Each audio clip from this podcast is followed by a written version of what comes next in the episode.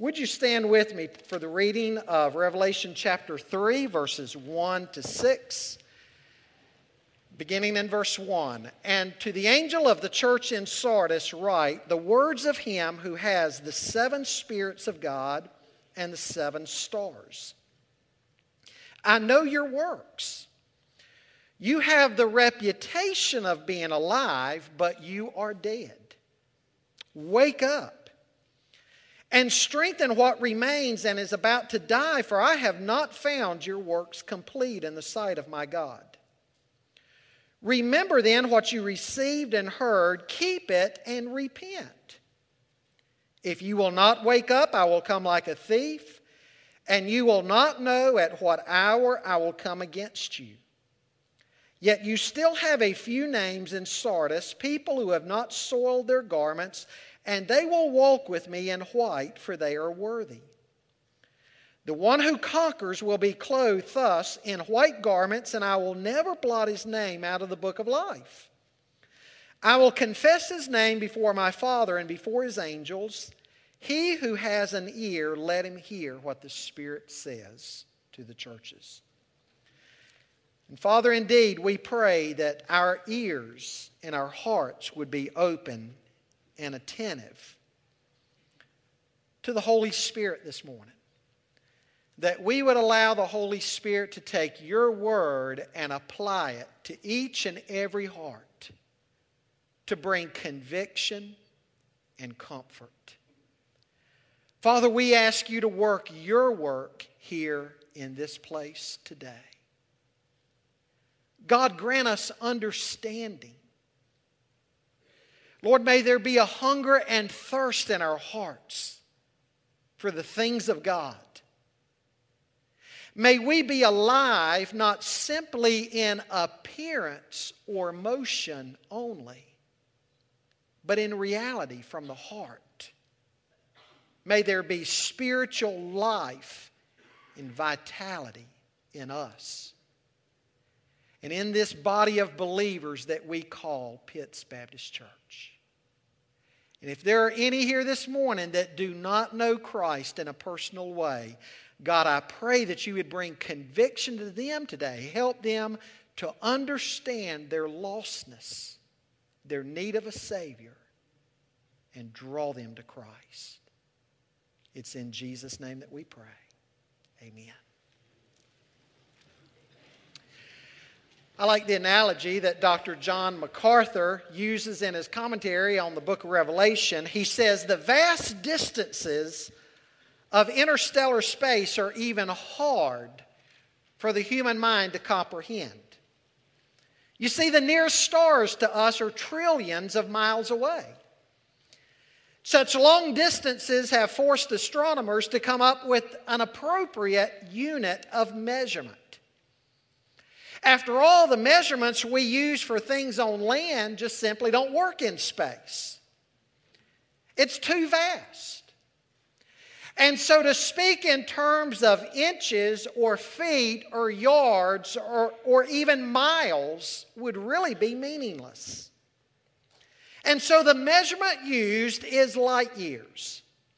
One light year equals the distance that light traveling at more than 186,000 miles per second travels in one year, which would be more than 6 trillion miles. Now, those kind of numbers boggle the mind. Let me put it like this if a star 30 light years away exploded and died five years ago, we would not be able to tell by looking at it for another 25 years. Now imagine that. We would continue to see the light from that star for 25 more years, even though it's no longer in existence. Now, as MacArthur points out, that illustration perfectly points out or sums up the situation in many churches today. They still shine with a reflected light of a brilliant past. Looking at them from a distance, one might think that nothing has changed when in reality everything has changed. Though a brilliant lighthouse of the gospel in the past, today they're dead and they're living off the laurels of the past. Now, that was precisely the case with the church at Sardis. It was reputed to be alive, but the Lord Jesus pronounced it as being dead. Now, folks, what we learn is that the gospel has to be kept alive and vibrant through each and every generation. Each generation has to hold on to the gospel, fan it into flames, and live it out courageously in their current context. You see, a church is not simply to be a history book of what once was. It is to be a living organism and a witness to the truth of the Lord Jesus Christ today. Now, following the outline that we've been going each week as we look at these seven churches, first of all, I simply want to call your attention to the church. The church at Sardis was an actual historical church, and at the same time, it serves as a symbol of all the dead churches that have existed throughout history. Their appearance of life is only an illusion. Now, so far, we've seen what Christ expects of his church. In looking at the church at Ephesus, we saw there a church that was very active. They were laboring tirelessly for the Lord, but they were doing it not out of devotion anymore. The Lord said to them that they had departed from their first love, they had taken a great fall. They were serving, but they were not serving out of a heart of devotion and love. And so he challenged them on that, and he chastised them, and he called them to repentance. And then we looked at the church at Smyrna, perhaps the most persecuted of all of the New Testament churches. They were small and they were weak, and yet they had held fast and faithful to the gospel, and the Lord commended them. In fact, He had no words of condemnation for the church at Smyrna. What a wonderful fellowship they were. And then there was the church at Pergamum, and we saw how the Lord challenged us through that letter that we are to remain morally pure.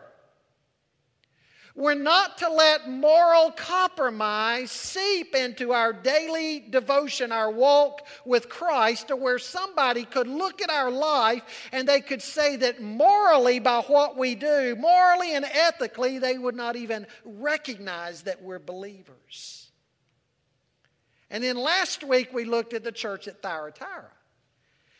And we saw there that a church is to remain doctrinally pure. It matters what we believe. We're to believe the truth of the gospel. Because what we believe on the inside will come out with what we do on the outside. You can't help but for that to happen. As a man is, as he thinketh in his heart, as the Bible says. Now, today with Sardis, we're going to see that a church is to be in a state of vitality in life. Now, the problem at Sardis is they had begun to live in the past. They had long since begun to simply go through the motions of religion. They were content with what they had done yesterday. They were neither persecuted from within or without. Life was easy for them and they were prosperous. And in that setting, they had ceased to walk by faith with Christ and they had simply become religious. Now, the message to Sardis is a warning to all great churches that are living on past glory. I think of what Dr. Vance Havner used to say. Dr. Eust, uh, Dr. Vance Havner frequently reminded Christians that spiritual ministries oftentimes go through four stages a man, a movement, a machine, and then a monument.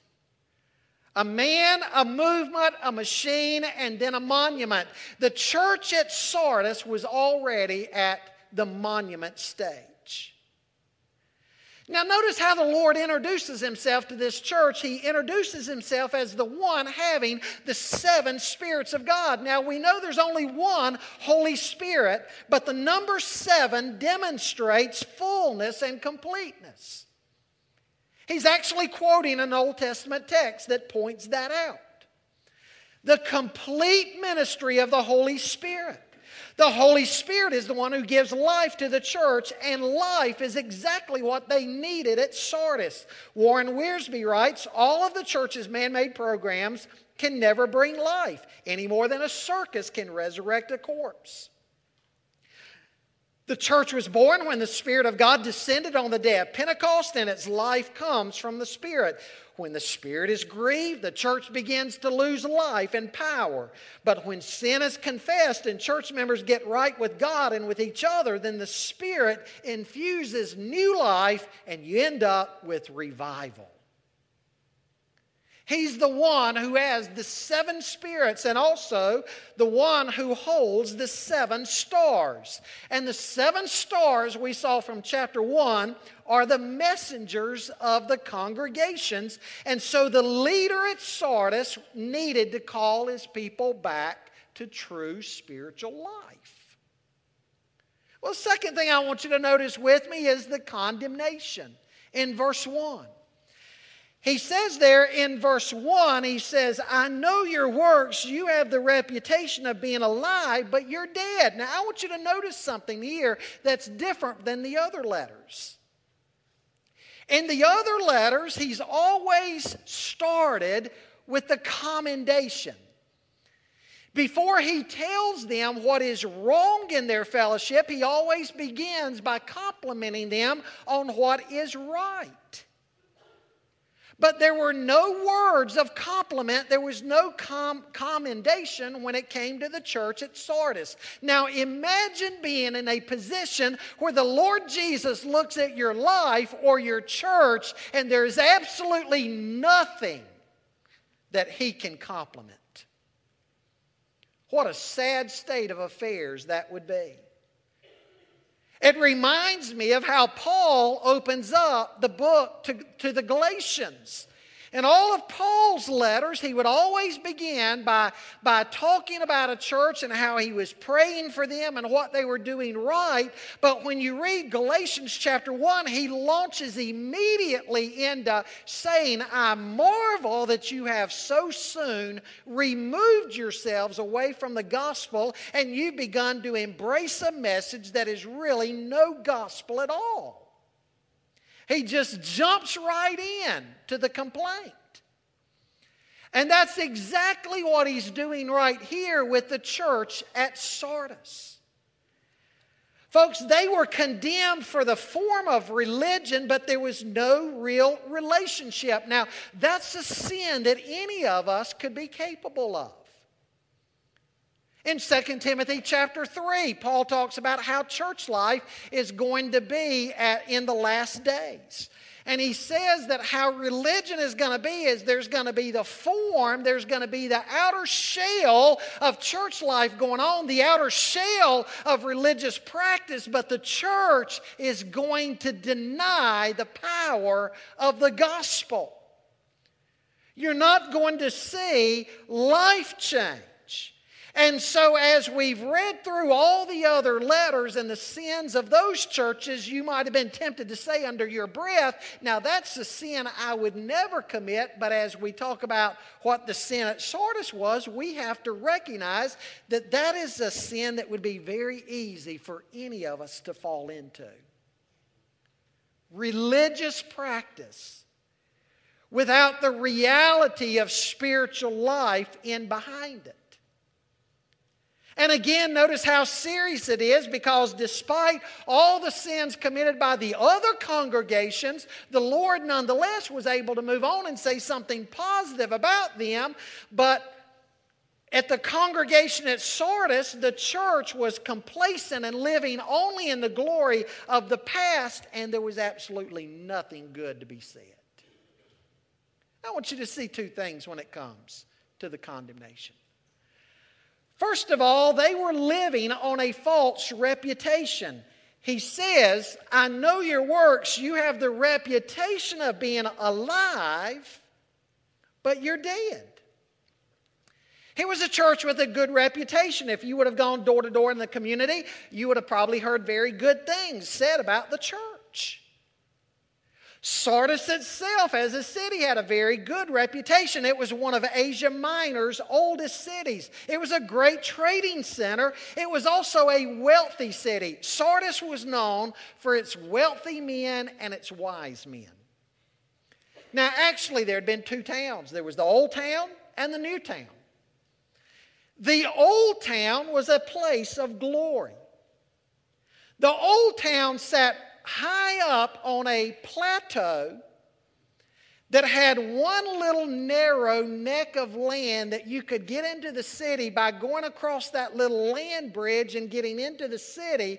But on all the other sides of that plateau, there were steep mountainous cliffs, and, and you couldn't get into the city any way but that one way.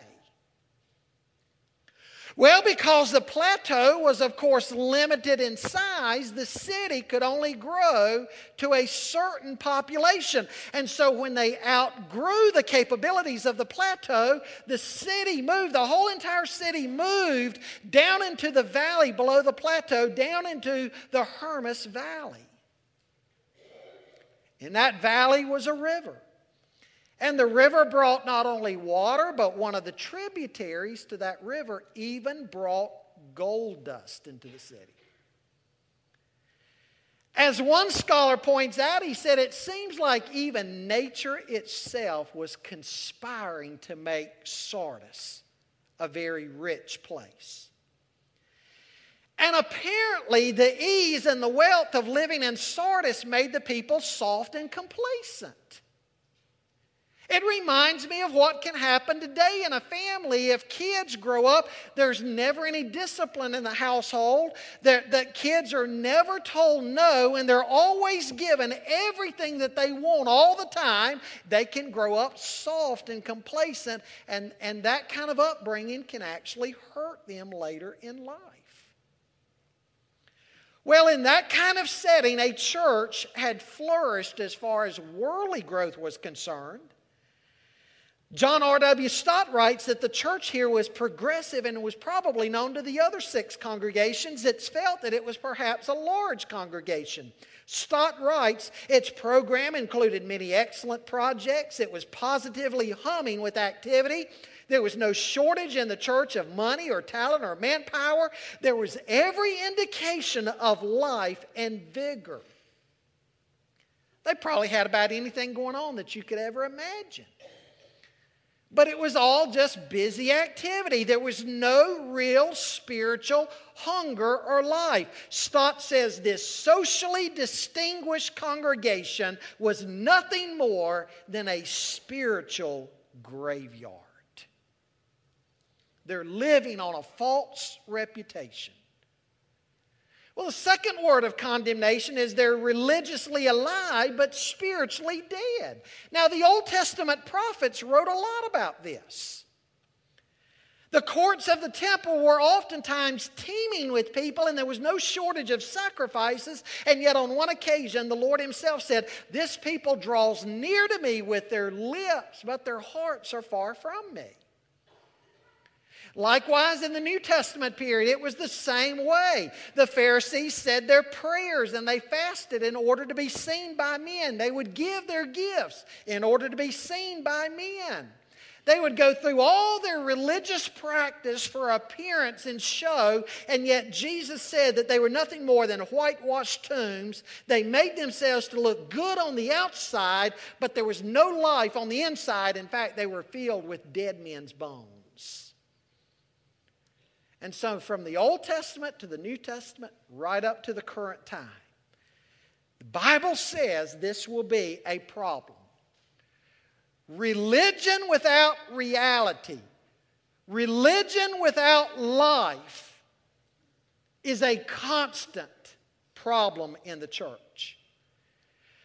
We can go through all the right motions at all the right times in such a way that men might even be impressed, but God can be very far from us.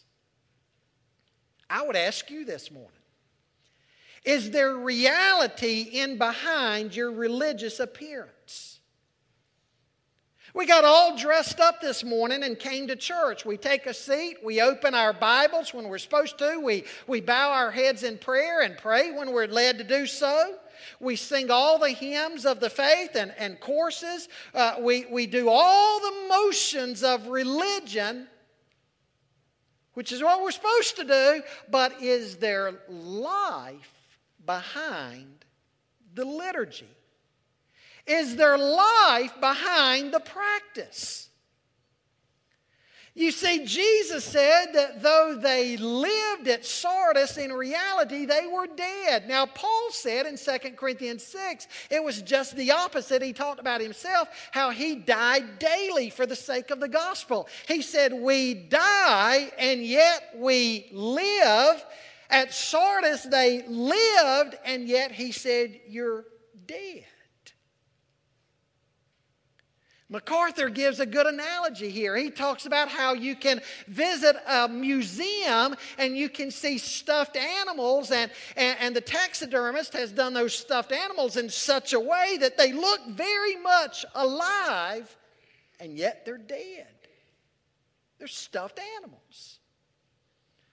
There's a man in my former church graduated near the top of his class at Auburn, went into the military, soared up through the military uh, with big ranks, left that, became a president and CEO uh, of, a, of a company in America. One of the most awesome leaders I've ever seen in my life. Big man, too, about 6'3, 6'4, very commanding presence. Don always loves, he goes to Alaska and, and does a lot of big game hunting. He told me on one occasion here, here some years ago, he had been to Alaska, and as they were hunting for big game, all of a sudden they accidentally they jumped a big old grizzly bear. And he had a, had a hunting guide there with him. And, and, and Don said that big old grizzly bear came running down the hill after him, charging. And he said every instinct in his body told him to, uh, to turn and run as fast as he could. And the guide said, Don't you dare leave me here. Don't you dare run. Don said, Well, what are we supposed to do? And the guide said, You do what I'm going to do. I'm going to empty my gun into him. And they began firing. And Don said that big old beast kept on a charging and they kept firing and it kept running. And he said it got right near them, and just right before it got to them, it fell down dead and slid kind of near them. He said that, that animal was so big you could almost feel the ground shake.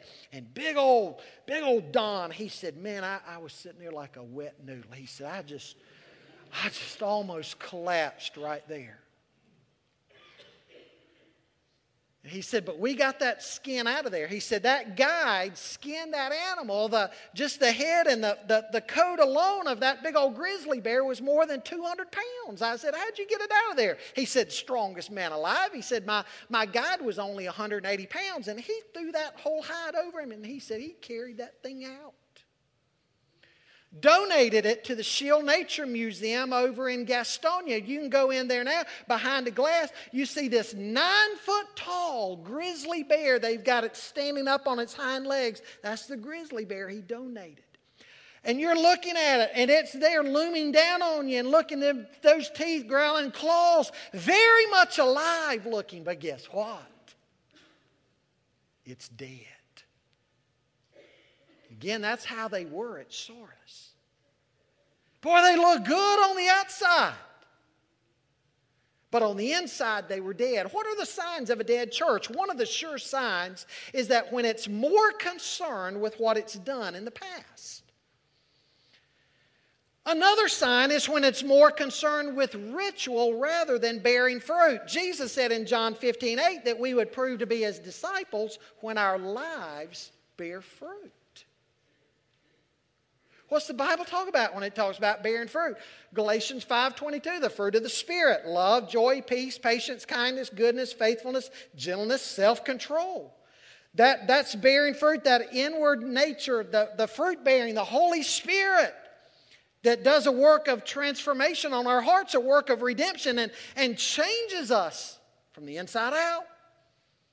And then there's the outer aspects of bearing fruit in the New Testament. In other words, the lives that we impact for Jesus Christ. So, inward and outer aspects of bearing fruit. And again, Jesus said, you will, you will abide in me, and I in you. I'm the vine, you're the branches, and you'll bear fruit. And as you bear fruit, and more fruit, and much fruit, you'll prove to be my disciples. Well, the sign of a dead church or a dead Christian is when there's activity and motion of religion, but there's no inner or outer fruit that's, that, that matches the religion. Folks, if we're not wrapped up in some way with the Great Commission, if there's not love and joy and peace in our lives, if there's no hunger for the things of God, that we want to glorify Him and, and live for Him, if there's not a hatred of, of sin in our lives, then we can say all we want to that Jesus is Lord and we know Him. And yet, what's the Bible say? We're dead. There's no reality there going on. We, we need to understand that religious attendance and activity in and of itself is not a measure of true life. The Bible tells us there's to be the attendance and, and, and, the, and the motion there. The Bible says we're not to forsake the assembling of ourselves together, as is the habit of some. But the attendance and activity in and of itself does not guarantee life. In fact, religion can be deceptive. It can give us a false sense of security that we're okay when in reality we've never been born again. Well, what was the challenge? Look at verses 2 and 3. Jesus points out here that they can be resuscitated if they'll act quickly. They can be raised to life again. But first, he says they must wake up. He refers to his soldiers as, as being asleep. Now, folks, let me talk to you a minute about a key word, okay?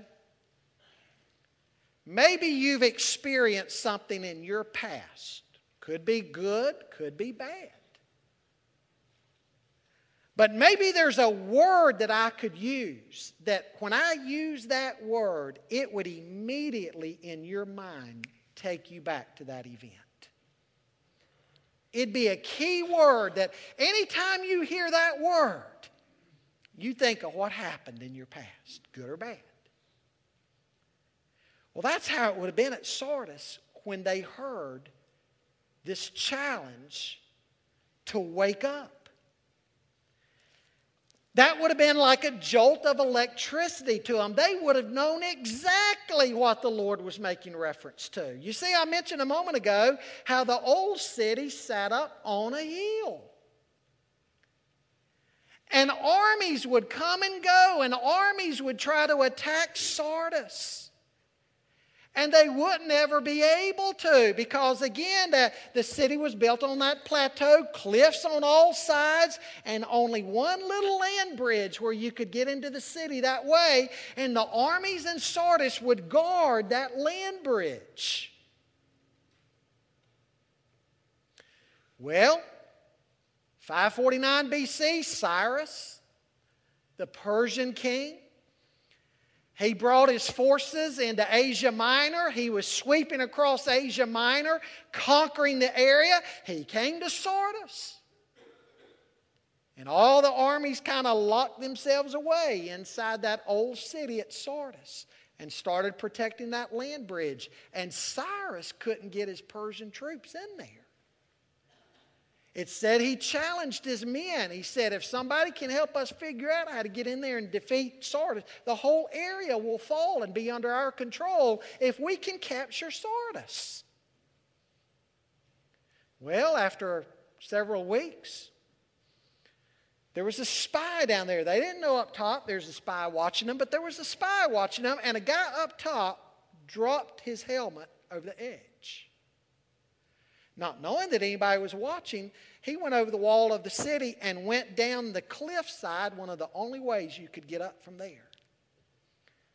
Well, that spy that night led Cyrus's armies up that side of the cliff. They scaled over the wall of the city into, into the city of Sardis. And guess what? All the soldiers in Sardis, they were either sleeping or they were guarding that other side over by the land bridge. They were never supposing anybody could get in that way. And so they totally surprised them and conquered them. And like I said, found them asleep and complacent. Now, if that's not bad enough, in 218 BC, Antiochus the Great, his armies did virtually the same thing to overtake the city. And so, not once, but twice, the residents of Sardis had lost their city because of a failure to wake up and watch. It had been deadly for him.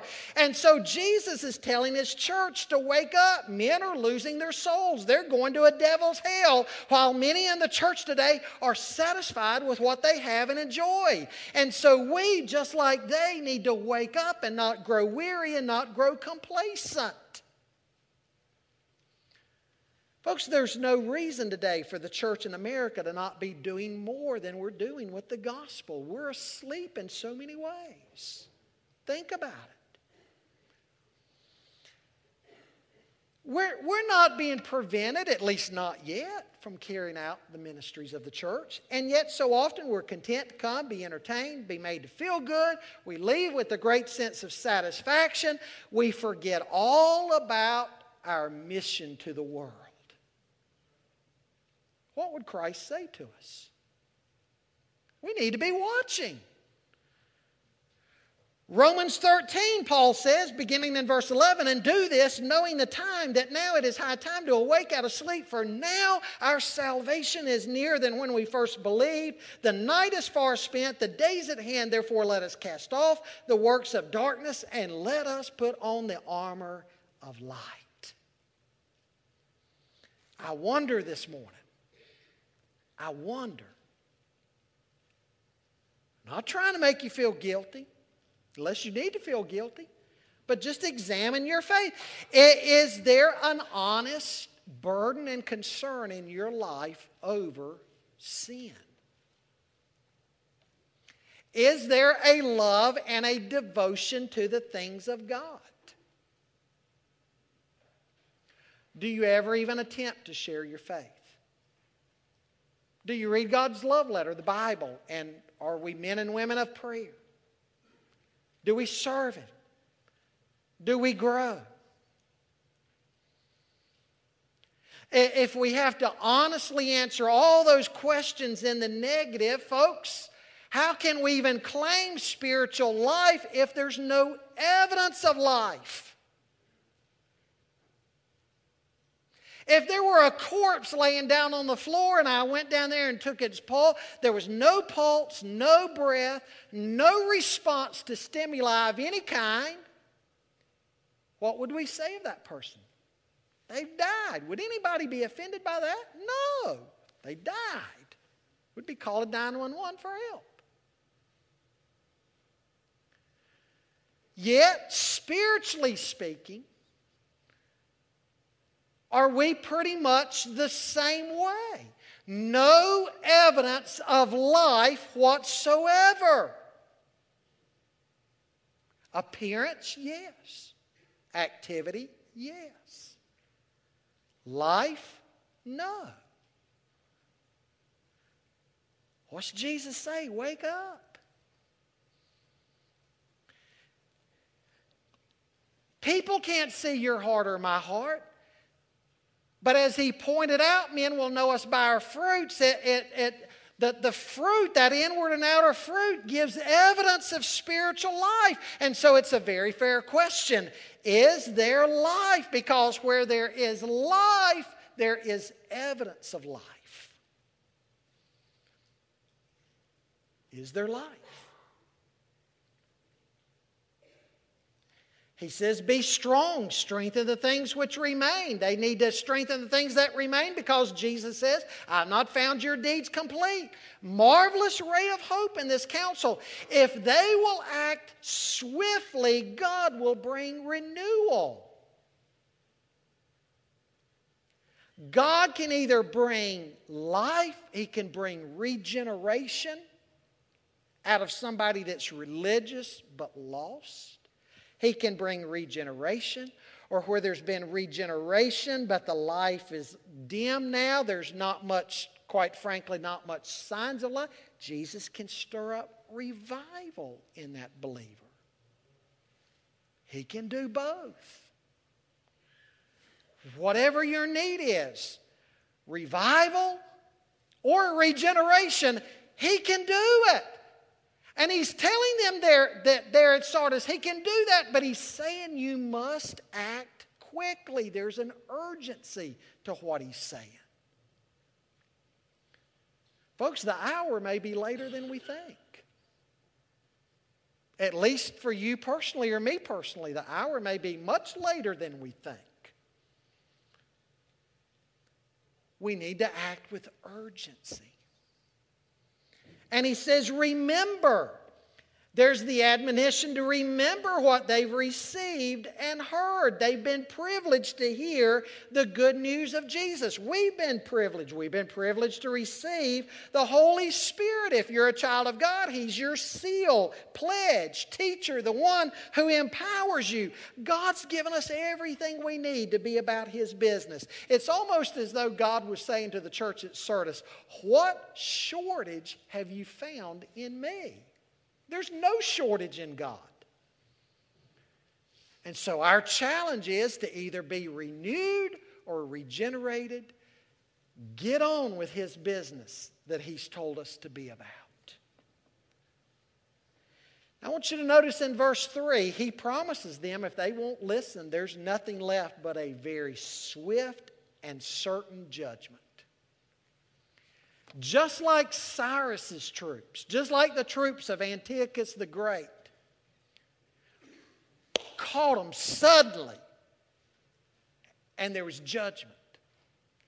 Jesus is saying the same thing can happen here spiritually. Verse 4, he, he points out that there was still a remnant there. God always preserves for himself a remnant.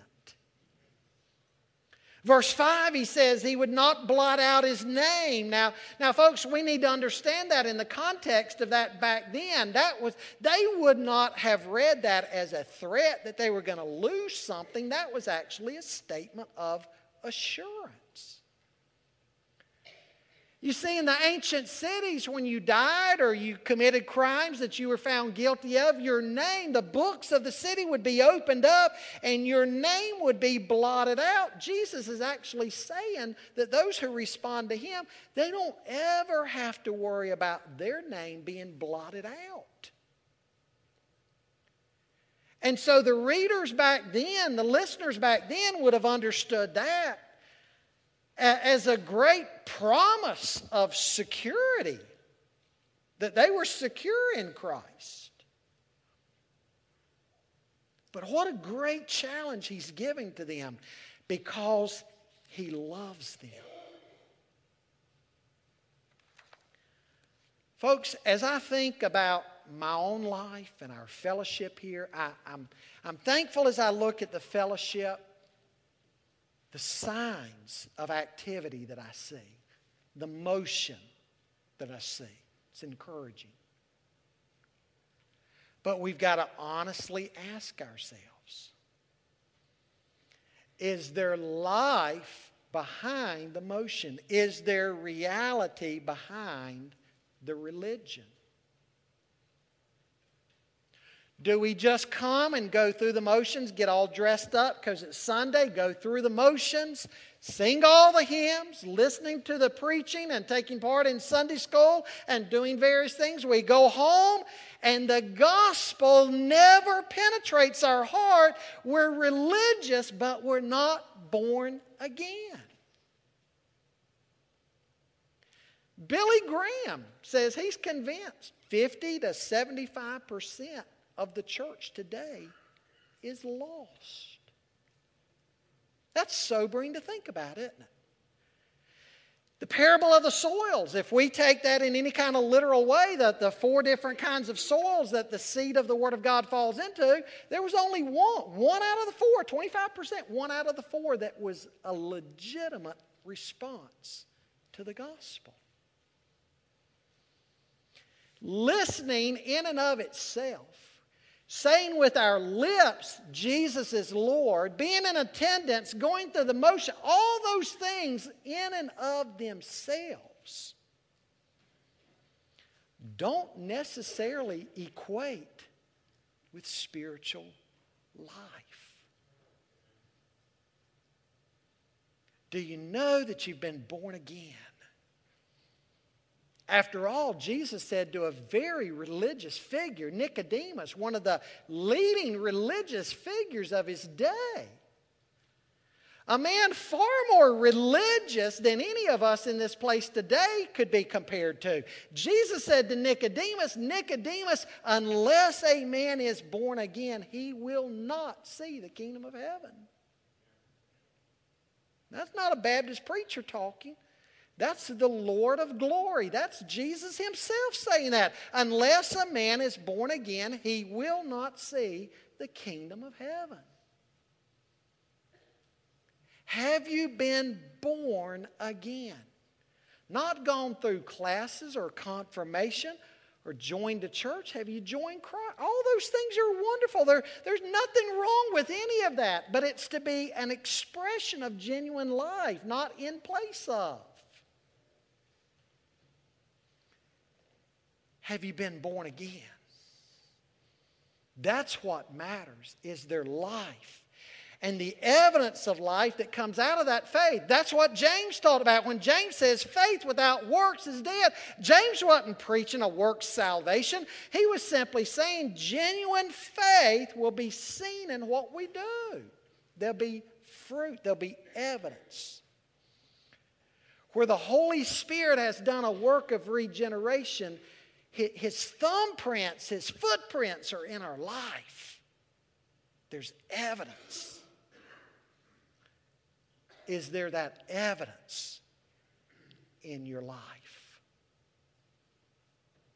If there's not, I would urge you to give serious attention to this. The Bible says you must be born again. I don't ever want anybody to get the misunderstanding that just by driving your car to church, parking it in a parking space at church, and walking through their doors and coming in and being a part of a church, I don't want anybody to equate that with Christian faith. Redemption has got to take place. Have you been redeemed? Have you been reconciled to a holy God? If not, ask God this morning convert my soul. I, am not even going to ask you to make some urgent, fast response. If you need to go home and wrestle with it all week, get on your face before God and say, Oh God, would you convert my soul? I want to be born again. I want to be changed from the inside out. And stay on your face before God. Go to Him day after day. Don't be satisfied until God does a work of redemption in your heart. Do it. If you know you've made that decision, but the light's just burning dim. You might want to come to this altar today in a, in a public way. Say, God, would you stir the fires of revival in me again? I'm cold. I'm not dead. I mean, you're, you're, my name is written in the Lamb's book of life. I know I'm secure, but, but spiritually, I need to wake up. I need to be renewed. I need to be revived. Ask God to do that in your life. Don't be satisfied with just the motion. Let there be reality behind the motion. Would you pray with me? Father, thank you for the message to Sardis. A message of love because you wanted to do business with them. You were inviting them to do business with you. Same with us today. You're inviting us. Father, you know our need, you know our heart. If I'm speaking to somebody this morning that knows they've joined the church without joining Christ, would you open their eyes to that? Would you save them? Lord, those who have been born again, stir their hearts to renewal and revival. May we bear fruit for your glory. Not only brings assurance to our lives, but is a witness to the world. In Jesus' name I pray. Amen.